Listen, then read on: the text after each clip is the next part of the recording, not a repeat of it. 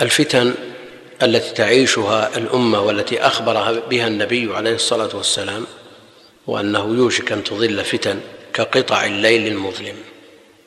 يوشك أن تضلنا فتن كما أخبر النبي عليه الصلاة والسلام كقطع الليل المظلم.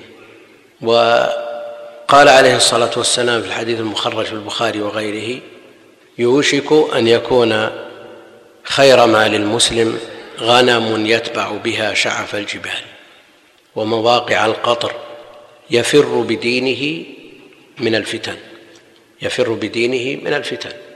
وقال عليه الصلاة والسلام كما في الحديث المخرج في السنن المسند أنه في آخر الزمان أيام تسمى أيام الصبر والقابض فيها على دينه كالقابض على الجمر. وأجر العامل فيها كأجر خمسين رجلا. قالوا منهم يا رسول الله ومنا؟ قال منكم. هذه مع كونها تخبر عن واقع مر إلا أنها تشرح صدر المسلم للعمل والمدافعة. أجر خمسين من الصحابة في آخر الزمان عند فساد الناس.